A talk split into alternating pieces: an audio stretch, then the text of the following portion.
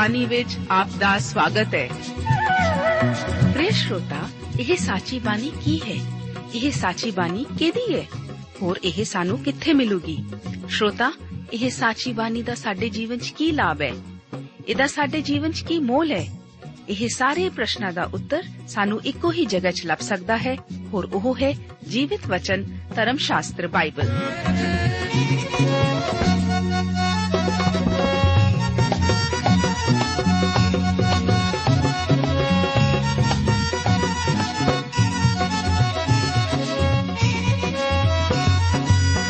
ਧਰਮ ਸ਼ਾਸਤਰ ਬਾਈਬਲ। ਉਹੀ ਜੀਵਿਤ ਵਚਨ ਦਾ ਅਸੀਂ ਇਸ ਕਾਰਜਕ੍ਰਮ ਵਿੱਚ ਅਧਿਐਨ ਕਰਾਂਗੇ।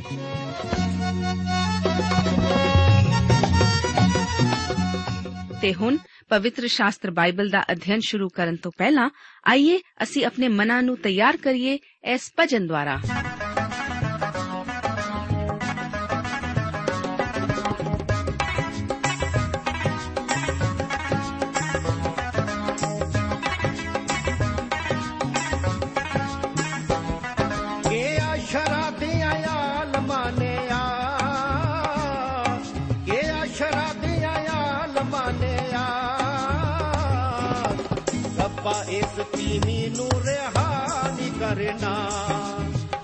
ਰੱਬਾ ਇਸ ਤੀਮੀ ਨੂੰ ਰਿਹਾ ਨਹੀਂ ਕਰਨਾ।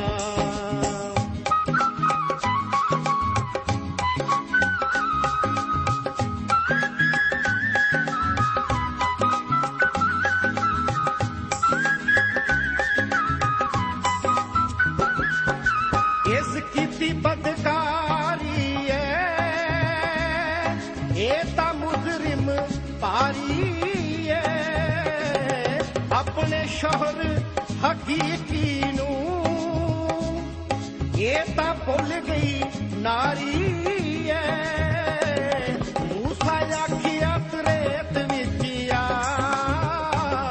ਮੂਸਾ ਆਖਿਆ ਤਰੇਤ ਵਿੱਚ ਆ ਐਸੀਆਂ ਤੇ ਤਰਸ ਜ਼ਰਾ ਨਹੀਂ ਕਰਨਾ। ਐਸੀਆਂ ਤੇ ਤਰਸ ਜ਼ਰਾ ਨਹੀਂ ਕਰਨਾ।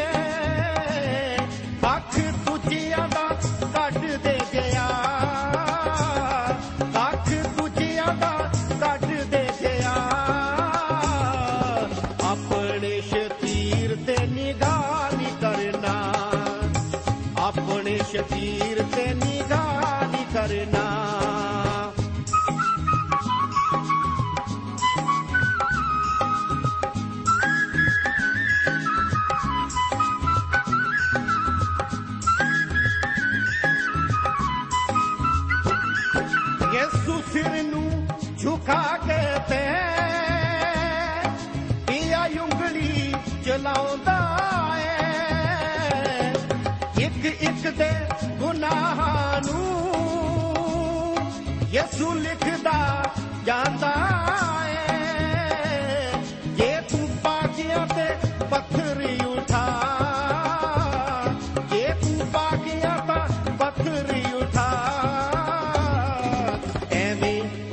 ਇਹਦੀ ਜਿੰਦ ਨੂੰ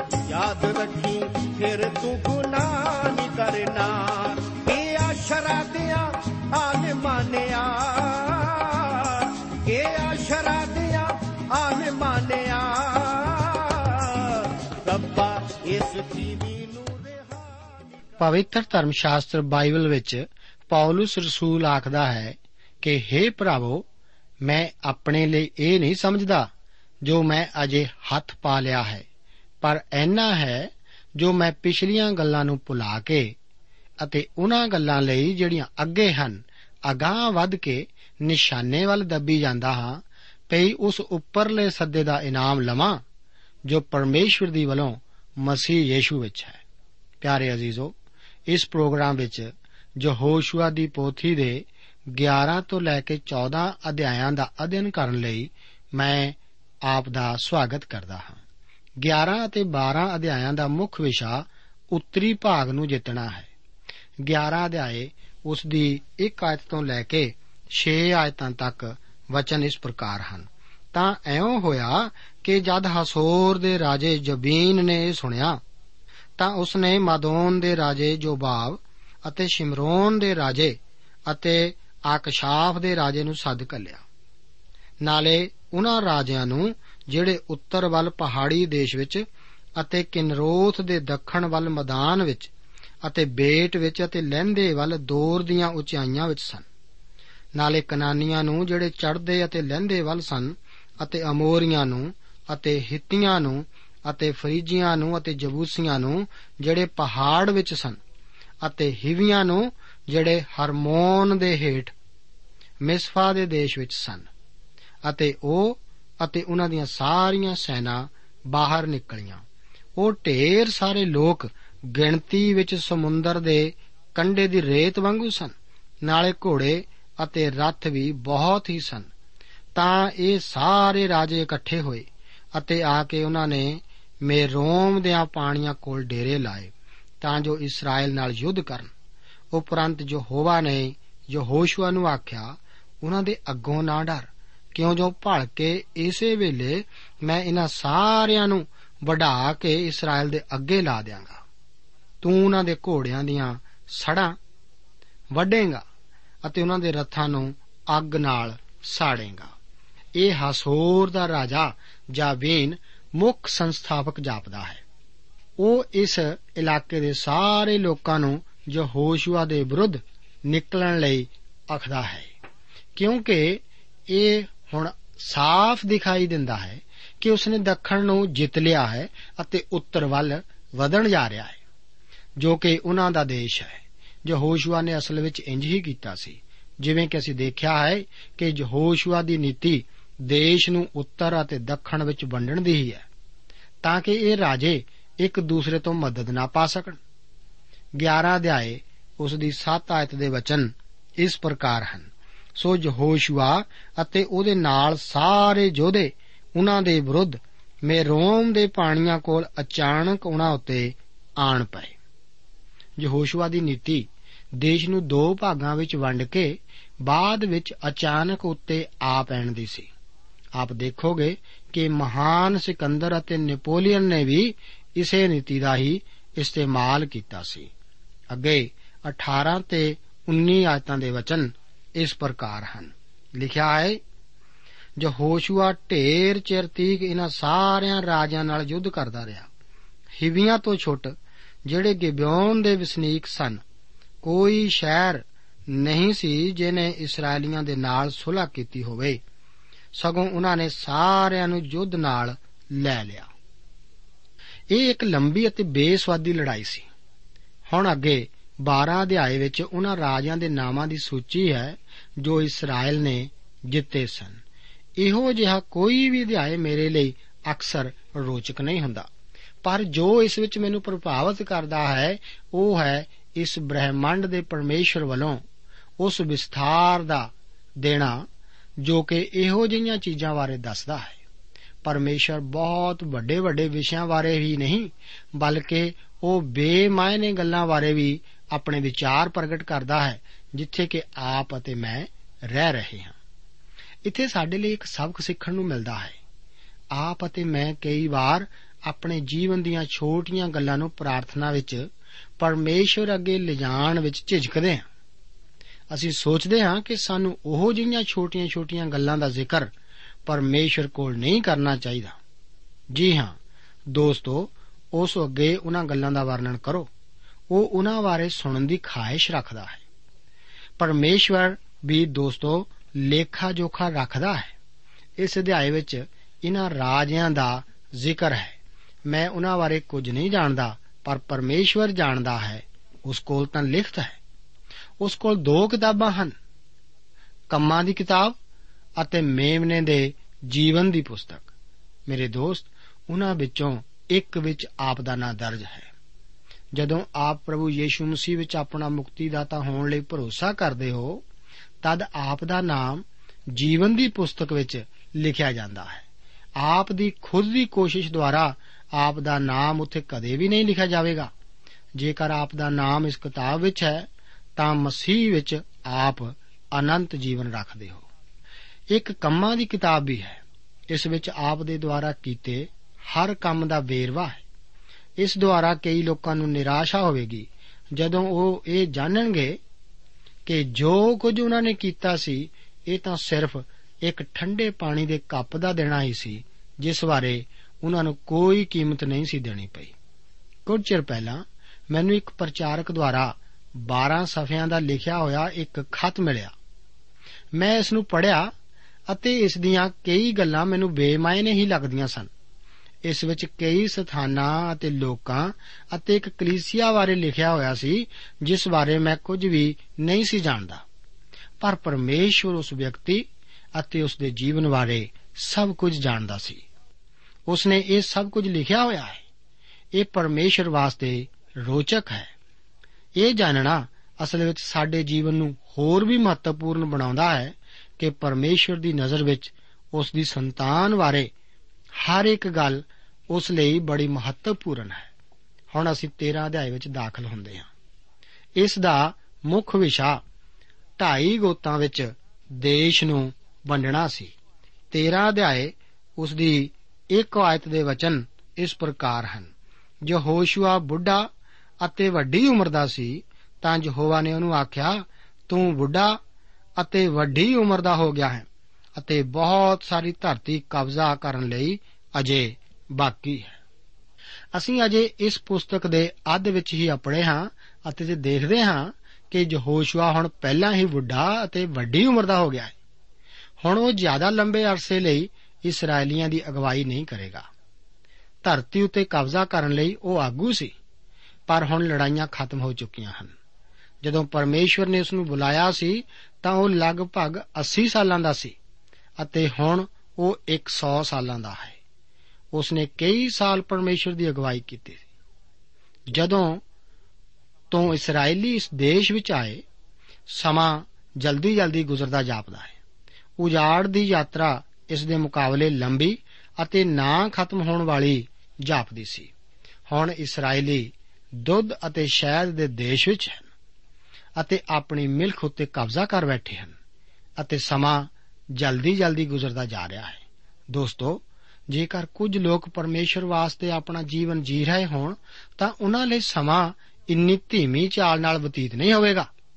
ਸੱਚਮੁੱਚ ਜਦੋਂ ਅਸੀਂ ਉਸ ਦੀ ਸੇਵਾ ਕਰਦੇ ਹਾਂ, ਤਾਂ ਸਮਾਂ ਕਿੰਨਾ ਜਲਦੀ ਬੀਤ ਜਾਂਦਾ ਹੈ। ਮੇਰੇ ਸੇਵਾ ਸ਼ੁਰੂ ਕਰਨ ਤੋਂ ਬਾਅਦ ਮੈਂ ਨਹੀਂ ਜਾਣਦਾ ਕਿ ਇਹ 12 ਸਾਲ ਕਦੋਂ ਬੀਤ ਗਏ। ਅਚਾਨਕ ਹੀ ਮੈਂ ਜਾਣਨ ਲੱਗ ਪਿਆ ਹਾਂ ਕਿ ਮੈਂ ਬੁੱਢਾ ਹੁੰਦਾ ਜਾ ਰਿਹਾ ਹਾਂ।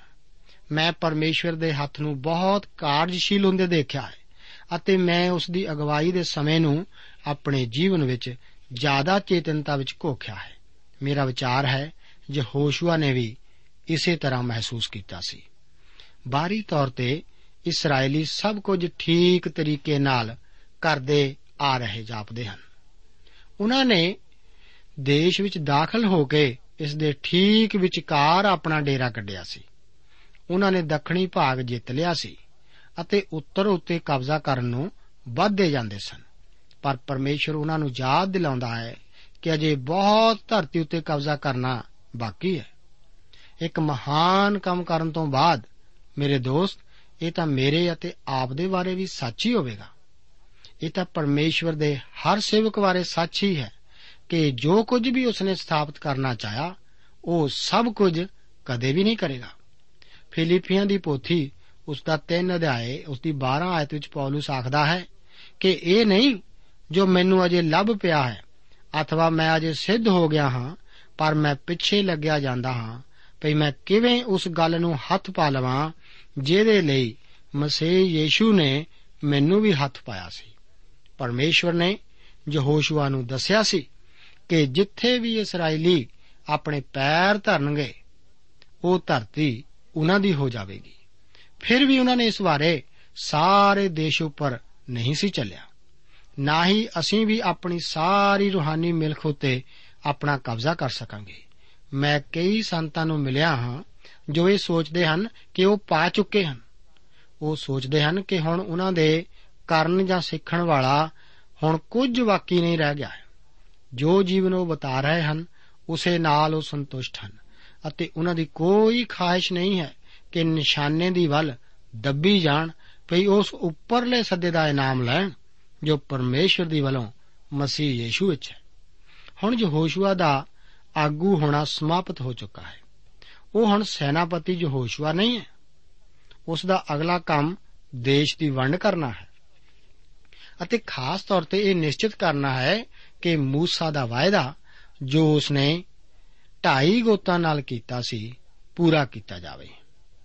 ਅੱਗੇ ਅਸੀਂ 13 ਅਧਿਆਏ ਉਸ ਦੀਆਂ 7 ਅਤੇ 8 ਆਇਤਾਂ ਦੇ ਬਚਨ ਵਿੱਚ ਪੜ੍ਹਦੇ ਹਾਂ। ਲਿਖਿਆ ਹੈ, ਹੁਣ ਇਸ ਧਰਤੀ ਨੂੰ ਉਹਨਾਂ ਨੌਵਾਂ ਗੋਤਾਂ ਅਤੇ ਮਨਸ਼ੇ ਦੇ ਅੱਧੇ ਗੋਤ ਲਈ ਮਿਲਖ ਵਿੱਚ ਵੰਡ ਦੇ ਉਹਦੇ ਨਾਲ ਰੂਬੇਨੀਆਂ ਅਤੇ ਗਾਦੀਆਂ ਨੇ ਆਪਣੀ ਮਿਲਖ ਜਿਹੜੀ ਮੂਸਾ ਨੇ ਉਹਨਾਂ ਨੂੰ ਜਰਦਨ ਪਾਰ ਚੜ੍ਹਦੀ ਵੱਲ ਦਿੱਤੀ ਸੀ, ਲੈ ਲਈ ਹੈ, ਜਿਵੇਂ ਯਹੋਵਾ ਦੇ ਦਾਸ ਮੂਸਾ ਨੇ ਉਹਨਾਂ ਨੂੰ ਦਿੱਤੀ ਸੀ। ਯਹੋਸ਼ੂਆ ਨੇ ਸਿਰਫ ਦੇਸ਼ ਉਤੇ ਕਬਜ਼ਾ ਕਰਨ ਦਾ ਹੁਕਮ ਹੀ ਨਹੀਂ ਸੀ ਦਿੱਤਾ ਗਿਆ, ਪਰ ਉਸ ਨੂੰ ਵੰਡਣ ਲਈ ਵੀ ਕਿਹਾ ਗਿਆ ਸੀ। ਉਸ ਨੇ ਸਿਰਫ ਪਹਿਲਾਂ ਜਿੱਤੇ ਹੋਏ ਕਨਾਨ ਦੇ ਹਿੱਸਿਆਂ ਨੂੰ ਹੀ ਨਹੀਂ ਸੀ ਵੰਡਿਆ, ਬਲਕਿ ਉਹਨਾਂ ਨੂੰ ਵੀ ਜਿਹੜੇ ਕਿ ਅਜੇ ਜਿੱਤਣੇ ਬਾਕੀ ਸਨ। ਇਸ ਦੇ ਨਾਲ ਹੀ ਅਸੀਂ ਹੁਣ 14 ਅਧਿਆਏ ਵਿੱਚ ਦਾਖਲ ਹੁੰਦੇ ਹਾਂ। ਇਸ ਦਾ ਮੁੱਖ ਵਿਸ਼ਾ ਕਾਲੇਬ ਨੂੰ ਹਬਰੋਨ ਦਿੱਤਾ ਜਾਣਾ ਹੈ। ਬਾਕੀ ਦੇ 9.5 ਗੋਤਾਂ ਨੂੰ ਉਹਨਾਂ ਦੀ ਵਿਰਾਸਤ ਚਿੱਠੀ ਪਾ ਕੇ ਦਿੱਤੀ ਜਾਵੇਗੀ। ਕਾਲੇਬ ਵਿਸ਼ੇਸ਼ ਅਧਿਕਾਰ ਦੁਆਰਾ ਹਬਰੋਨ ਹਾਸਲ ਕਰਦਾ ਹੈ। ਕਾਲੇਬ ਜੋ ਕਿ ਇੱਕ ਜਮਾਂਦਰੂ ਗੁਲਾਮ ਸੀ, ਉਹ ਯਹੋਸ਼ੂਆ ਦੇ ਨਾਲ ਖੋਜੀ ਬਣ ਕੇ ਗਿਆ ਸੀ। ਅਤੇ ਜਦੋਂ ਇਸਰਾਇਲ ਪਹਿਲੀ ਵਾਰ ਕਾਦੇਸ਼ ਵਰਨੀਆਂ ਵਿਖੇ ਆਇਆ ਸੀ ਤਾਂ ਉਸਨੇ ਠੀਕ-ਠੀਕ ਰਿਪੋਰਟ ਲਿਆਂਦੀ ਸੀ। ਕਾਲੇ ਜਵਾਨ ਅਤੇ ਬਲਵੰਤ ਸੀ। ਉਸ ਵਿੱਚ ਭੂਤ ਕਾਲ ਅਸਲੀਅਤਾਂ ਅਤੇ ਭਵਿੱਖ ਦਾ ਸਾਹਮਣਾ ਕਰਨ ਲਈ ਵਿਸ਼ਵਾਸ ਸੀ। 14 ਅਧਿਆਏ ਉਸ ਦੀਆਂ 1 ਤੋਂ ਲੈ ਕੇ 8 ਆਇਤਾਂ ਦੇ ਵਚਨ ਇਸ ਪ੍ਰਕਾਰ ਹਨ। ਇਹ ਇਸرائیਲੀਆਂ ਦੀਆਂ ਮਿਲਖਾਂ ਕਨਾਨ ਦੇਸ਼ ਵਿੱਚ ਹਨ, ਜਿਹੜੀਆਂ ਅਲ ਆਜ਼ਾਰ ਜਾਜਕ ਨੂਨ ਦੇ ਪੁੱਤਰ ਯਹੋਸ਼ੂਆ ਅਤੇ ਗੋਤਾਂ ਦੇ ਘਰਾਣਿਆਂ ਦੇ ਮੁਖੀਆਂ ਨੇ ਇਸرائیਲੀਆਂ ਨੂੰ ਮਿਲਖ ਵਿੱਚ ਵੰਡੀਆਂ ਅਤੇ ਗੁਣਿਆਂ ਨਾਲ ਉਹਨਾਂ ਨੂੰ ਮਿਲਖ ਦਿੱਤੀ ਜਿਵੇਂ ਯਹੋਵਾ ਨੇ موسی ਦੇ ਰਾਹੀਂ ਸਾਡਿਆਂ ਨੌਵਾਂ ਗੋਤਾਂ ਨੂੰ ਹੁਕਮ ਦਿੱਤਾ ਸੀ। ਕਿਉਂ ਜੋ موسی ਨੇ ਜਰਦਨ ਦੇ ਪਾਰ ਢਾਈਆਂ ਗੋਤਾਂ ਨੂੰ ਮਿਲਖ ਦਿੱਤੀ, ਪਰ ਉਸਨੇ ਲੇਵੀਆਂ ਨੂੰ ਉਹਨਾਂ ਦੇ ਵਿੱਚ ਮਿਲਖ ਨਾ ਦਿੱਤੀ। ਯੂਸਫ ਦੀ ਅੰਸ ਦੇ ਦੋ ਗੋਤ ਸਨ, ਅਰਥਾਤ ਮਨਸ਼ੇ ਅਤੇ ਅਫਰਾਇਮ। ਅਤੇ ਉਹਨਾਂ ਨੇ ਲੇਵੀਆਂ ਨੂੰ ਦੇਸ਼ ਵਿੱਚ ਕੋਈ ਹਿੱਸਾ ਨਹੀਂ ਦਿੱਤਾ, ਕੇਵਲ ਵਸਣ ਦੇ ਸ਼ਹਿਰ ਅਤੇ ਉਹਨਾਂ ਦੇ ਪਸ਼ੂਆਂ ਅਤੇ ਮਾਲ ਲਈ ਸ਼ਾਮ ਲਾਤ ਦਿੱਤੀ, ਜਿਵੇਂ ਯਹੋਵਾ ਨੇ ਮੂਸਾ ਨੂੰ ਹੁਕਮ ਦਿੱਤਾ ਸੀ, ਉਵੇਂ ਇਸرائیਲੀਆਂ ਨੇ ਕੀਤਾ ਅਤੇ ਦੇਸ਼ ਨੂੰ ਵੰਡ ਲਿਆ। ਤਦ ਯਹੂਦੀ ਗਿਲਗਾਲ ਵਿੱਚ ਯਹੋਸ਼ੂਆ ਕੋਲ ਆਏ ਅਤੇ ਜ਼ਫੁੰਨਾ ਕਨੀਜ਼ੀ ਦੇ ਪੁੱਤਰ ਕਾਲਿਬ ਨੇ ਉਹਨੂੰ ਆਖਿਆ ਕਿ ਤੂੰ ਉਸ ਗੱਲ ਨੂੰ ਜਾਣਦਾ ਹੈ ਜਿਹੜੀ ਯਹੋਵਾ ਨੇ ਪਰਮੇਸ਼ਵਰ ਦੇ ਬੰਦੇ ਮੂਸਾ ਨੂੰ ਕਾਦੇਸ਼ ਵਰਨੀਆਂ ਵਿੱਚ ਮੇਰੇ ਵਿਖੇ ਅਤੇ ਮੇਰੇ ਵਿਖੇ ਅਤੇ ਤੇਰੇ ਵਿਖੇ ਕੀਤੀ ਸੀ। ਮੈਂ 40 ਵਰਿਆਂ ਦਾ ਸਾਂ। ਜਦ ਯਹੋਵਾ ਦੇ ਦਾਸ ਮੂਸਾ ਨੇ ਮੈਨੂੰ ਕਾਦੇਸ਼ ਵਰਨੀਆਂ ਤੋਂ ਉਸ ਦੇਸ਼ ਦਾ ਖੋਜ ਕੱਢਣ ਲਈ ਘੱਲਿਆ ਅਤੇ ਜਿਵੇਂ ਮੇਰੇ ਮਨ ਵਿੱਚ ਆਇਆ, ਮੈਂ ਉਹ ਖਬਰ ਉਹਨੂੰ ਦਿੱਤੀ। ਤਦ ਵੀ ਮੇਰੇ ਭਰਾਵਾਂ ਨੇ ਜਿਹੜੇ ਮੇਰੇ ਨਾਲ ਉਤਾਹਾਂ ਗਏ ਲੋਕਾਂ ਦੇ ਦਿਲਾਂ ਨੂੰ ਪਾਣੀਓ ਪਾਣੀ ਕਰ ਦਿੱਤਾ, ਪਰ ਮੈਂ ਆਪਣੇ ਪਰਮੇਸ਼ਰ ਯਹੋਵਾ ਦੇ ਪਿੱਛੇ ਲੱਗਿਆ ਰਿਹਾ। ਜਿਵੇਂ ਕਿ ਨਕਸ਼ੇ ਵਿੱਚ ਅਸੀਂ ਦੇਖ ਸਕਦੇ ਹਾਂ ਕਿ ਦਾਨ ਤੋਂ ਲੈ ਕੇ ਬੇਰਸ਼ਵਾ ਤੱਕ ਸਾਰਾ ਦੇਸ਼ ਗੋਤਾਂ ਵਿੱਚ ਵੰਡਿਆ ਗਿਆ ਹੈ। ਰੂਬੇਨ, ਗਾਦ ਅਤੇ ਮਨਾਸ਼ੇ ਦਾ ਅੱਧਾ ਗੋਤ ਜਰਦਨ ਨਦੀ ਦੇ ਪੂਰਬ ਵਾਲੇ ਪਾਸੇ ਹਨ। ਫਿਰ ਦੱਖਣ ਤੋਂ ਸ਼ੁਰੂ ਹੋ ਕੇ ਉੱਤਰ ਵੱਲ ਜਾਂਦਿਆਂ ਅਸੀਂ ਸ਼ਿਮਯੋਨ ਯਹੂਦਾ ਵਿੰਜਾਮੀਨ ਦਾਨ ਇਫਰਾਇਮ ਮਨਸ਼ੇ ਇਸਾਖਾਰ ਜ਼ਬੂਲੂਨ ਨਪਤਾਲੀ ਅਸ਼ੇਰ ਅਤੇ ਦਾਨ ਦੇ ਗੋਤਾਂ ਦੇ ਭਾਗ ਨੂੰ ਦੇਖਦੇ ਹਾਂ। ਕਾਲੇਬ ਵਿੱਚ ਇਹੋ ਜਿਹਾ ਮਨੁੱਖ ਸੀ, ਜਿਸ ਨੇ ਪੂਰੀ ਤਰ੍ਹਾਂ ਪਰਮੇਸ਼ਰ ਦੇ ਪਿੱਛੇ ਪਿੱਛੇ ਚੱਲਿਆ ਸੀ। ਜੇਕਰ ਆਪ ਆਪਣੇ ਲੰਬੇ ਅਤੇ ਚੰਗੇ ਜੀਵਨ ਲਈ ਇੱਕ ਉਪਾਅ ਦੀ ਖਾਹਿਸ਼ ਰੱਖਦੇ ਹੋ ਤਾਂ ਇਹ ਇੱਥੇ ਦੱਸਿਆ ਗਿਆ ਹੈ 10 ਅਤੇ 11 ਆਇਤਾਂ ਦੇ ਵਚਨ ਇਸ ਪ੍ਰਕਾਰ ਹਨ ਲਿਖਿਆ ਹੈ ਹੁਣ ਵੇਖੋ ਯਹੋਵਾ ਨੇ ਮੈਨੂੰ ਇਹ 45 ਵਰੇ ਜਿਉਂਦਾ ਰੱਖਿਆ ਹੈ ਜਿਵੇਂ ਉਹ ਬੋਲਿਆ ਸੀ ਅਰਥਾਤ ਉਸ ਵੇਲੇ ਤੋਂ ਜਦ ਯਹੋਵਾ ਨੇ موسی ਨਾਲ ਇਹ ਗੱਲ ਕੀਤੀ ਅਤੇ ਇਸਰਾਇਲ ਉਜਾੜ ਦੇ ਵਿੱਚ ਦੀ ਤੁਰਿਆ ਜਾ ਰਿਹਾ ਸੀ ਹੁਣ ਵੇਖੋ ਮੈਂ ਅੱਜ 85 ਵਰਿਆਂ ਦਾ ਹਾਂ ਮੈਂ ਅਜੇ ਤੀਕ ਇੰਨਾ ਬਲਵੰਤ ਹਾਂ ਜਿੰਨਾ ਉਸ ਦਿਨ ਸਾਂ ਜਦ ਮੂਸਾ ਨੇ ਮੈਨੂੰ ਕੱਲਿਆ ਸੀ। ਜਿਵੇਂ ਮੇਰਾ ਵੱਲ ਉਸ ਵੇਲੇ ਸੀ, ਉਵੇਂ ਮੇਰਾ ਵੱਲ ਲੜਾਈ ਕਰਨ ਲਈ ਅਤੇ ਆਉਣ ਜਾਣ ਲਈ ਹੁਣ ਵੀ ਹੈ। ਕਾਲੇਵ ਹੁਣ 85 ਵਰਿਆਂ ਦਾ ਹੈ ਅਤੇ ਉਹ ਅਜੇ ਵੀ ਆਖ ਰਿਹਾ ਹੈ ਕਿ ਉਹ ਉਨਾ ਹੀ ਬਲਵੰਤ ਹੈ ਜਿੰਨਾ ਕਿ ਉਸ ਸਮੇਂ ਸੀ, ਜਦੋਂ ਕਿ ਮੂਸਾ ਨੇ ਉਸ ਨੂੰ ਕਨਾਨ ਵਿੱਚ ਇੱਕ ਖੋਜੀ ਦੇ ਤੌਰ ਤੇ ਭੇਜਿਆ ਸੀ। ਪਹਿਲੀ ਪੀੜ੍ਹੀ ਦੇ ਸਾਰੇ ਲੋਕ ਜੋ ਕਿ ਮਿਸਰ ਤੋਂ ਨਿਕਲ ਕੇ ਆਏ ਸਨ ਉਹ ਉਜਾੜ ਦੀ ਯਾਤਰਾ ਦੇ ਦੌਰਾਨ ਕਾਲੇਬ ਅਤੇ ਯਹੋਸ਼ੂਆ ਤੋਂ ਇਲਾਵਾ ਸਾਰੇ ਮਰ ਚੁੱਕੇ ਸਨ। ਉਹਨਾਂ ਨੇ ਬਾਕੀ 10 ਖੋਜੀਆਂ ਦੇ ਨਾਲ ਕਨਾਨ ਦੇਸ਼ ਬਾਰੇ ਖਬਰ ਲਿਆਂਦੀ ਸੀ। ਸਵਾਲ ਇਹ ਪੈਦਾ ਹੋਇਆ ਕਿ ਕੀ ਇਸਰਾਇਲ ਕਨਾਨ ਦੇਸ਼ ਉੱਤੇ ਜਿੱਤ ਪਾ ਸਕੇਗਾ? ਯਹੋਸ਼ੂਆ ਅਤੇ ਕਾਲੇਬ ਨੂੰ ਇਹ ਭਰੋਸਾ ਸੀ ਕਿ ਪਰਮੇਸ਼ਵਰ ਦੀ ਮਦਦ ਨਾਲ ਇਸਰਾਇਲ ਕਨਾਨ ਉੱਤੇ ਜਿੱਤ ਪ੍ਰਾਪਤ ਜ਼ਰੂਰ ਕਰ ਲਵੇਗਾ। ਦੂਸਰੇ 10 ਖੋਜੀਆਂ ਨੇ ਕਨਾਨ ਦੇਸ਼ ਵਿੱਚ ਦੈਤਾਂ ਨੂੰ ਵੇਖਿਆ ਸੀ ਅਤੇ ਉਹ ਵਾਪਸ ਮਿਸਰ ਨੂੰ ਜਾਣਾ ਚਾਹੁੰਦੇ ਸਨ। ਪਰ ਯੀਸ਼ੂ ਜੀ ਲੂਕਾ ਦੀ ਇੰਜੀਲ, ਉਸ ਦਾ 9 ਅਧਿਆਏ, ਉਸ ਦੀ 62 ਆਇਤ ਵਿੱਚ ਆਖਦੇ ਹਨ ਕਿ ਜੇ ਕੋਈ ਆਪਣਾ ਹੱਥ ਹਲ ਤੇ ਰੱਖ ਕੇ ਪਿਛਾ ਨੂੰ ਵੇਖੇ, ਤਾਂ ਉਹ ਪਰਮੇਸ਼ਵਰ ਦੇ ਰਾਜ ਦੇ ਯੋਗ ਨਹੀਂ। ਮੇਰਾ ਅੰਦਾਜ਼ਾ ਹੈ ਕਿ ਉਹਨਾਂ 40 ਸਾਲਾਂ ਦੌਰਾਨ ਲੋਕ ਕਾਲਬ ਨੂੰ ਆਖਦੇ ਹੋਣਗੇ ਕਿ ਕੀ ਇਹ ਉਜਾੜ ਕਿੰਨੀ ਭਿਆਨਕ ਨਹੀਂ ਹੈ? ਇਹ ਤਾਂ ਬਹੁਤ ਗਰਮੀ ਹੈ। ਪਰ ਕਾਲਬ ਨੂੰ ਅਸ਼ਕੋਲ ਦੇ ਅੰਗੂਰ ਯਾਦ ਆਉਂਦੇ ਹਨ, ਜੋ ਉਸਨੇ ਦੇਖੇ ਸਨ। ਮੈਂ ਹਬਰੋਨ ਬਾਰੇ ਸੋਚ ਰਿਹਾ ਸੀ। ਇਹ ਉਹ ਜਗ੍ਹਾ ਹੈ ਜੋ ਕਿ ਸਾਡੇ ਪਿਤਾ ਅਬਰਾਹਮ ਨੇ ਪਸੰਦ ਕੀਤੀ ਸੀ। ਕਾਲੇਬ ਉਜਾੜ ਵਿੱਚ ਵੀ ਭਵਿੱਖ ਬਾਰੇ ਸੋਚ ਸਕਦਾ ਸੀ। ਉਸ ਨੂੰ ਇੱਕ ਬਹੁਤ ਵੱਡੀ ਆਸ ਸੀ। ਇਸੇ ਦੁਆਰਾ ਹੀ ਉਹ ਜਵਾਨ ਬਣਿਆ ਰਿਹਾ। ਉਜਾੜ ਦੀ ਯਾਤਰਾ ਦੇ 40 ਸਾਲਾਂ ਨੇ ਬਾਕੀ ਭੀੜ ਨੂੰ ਮਾਰ ਸੁੱਟਿਆ ਸੀ, ਪਰ ਉਹਨਾਂ ਨੇ ਕਾਲੇਬ ਨੂੰ ਛੂਇਆ ਤੱਕ ਨਹੀਂ, ਪਰ ਉਸ ਨੂੰ ਸਿਹਤਮੰਦ ਬਣਾਈ ਰੱਖਿਆ। ਦੂਸਰੇ ਬੁੱਢੇ ਹੁੰਦੇ ਗਏ, ਪਰ ਉਹ ਜਵਾਨ।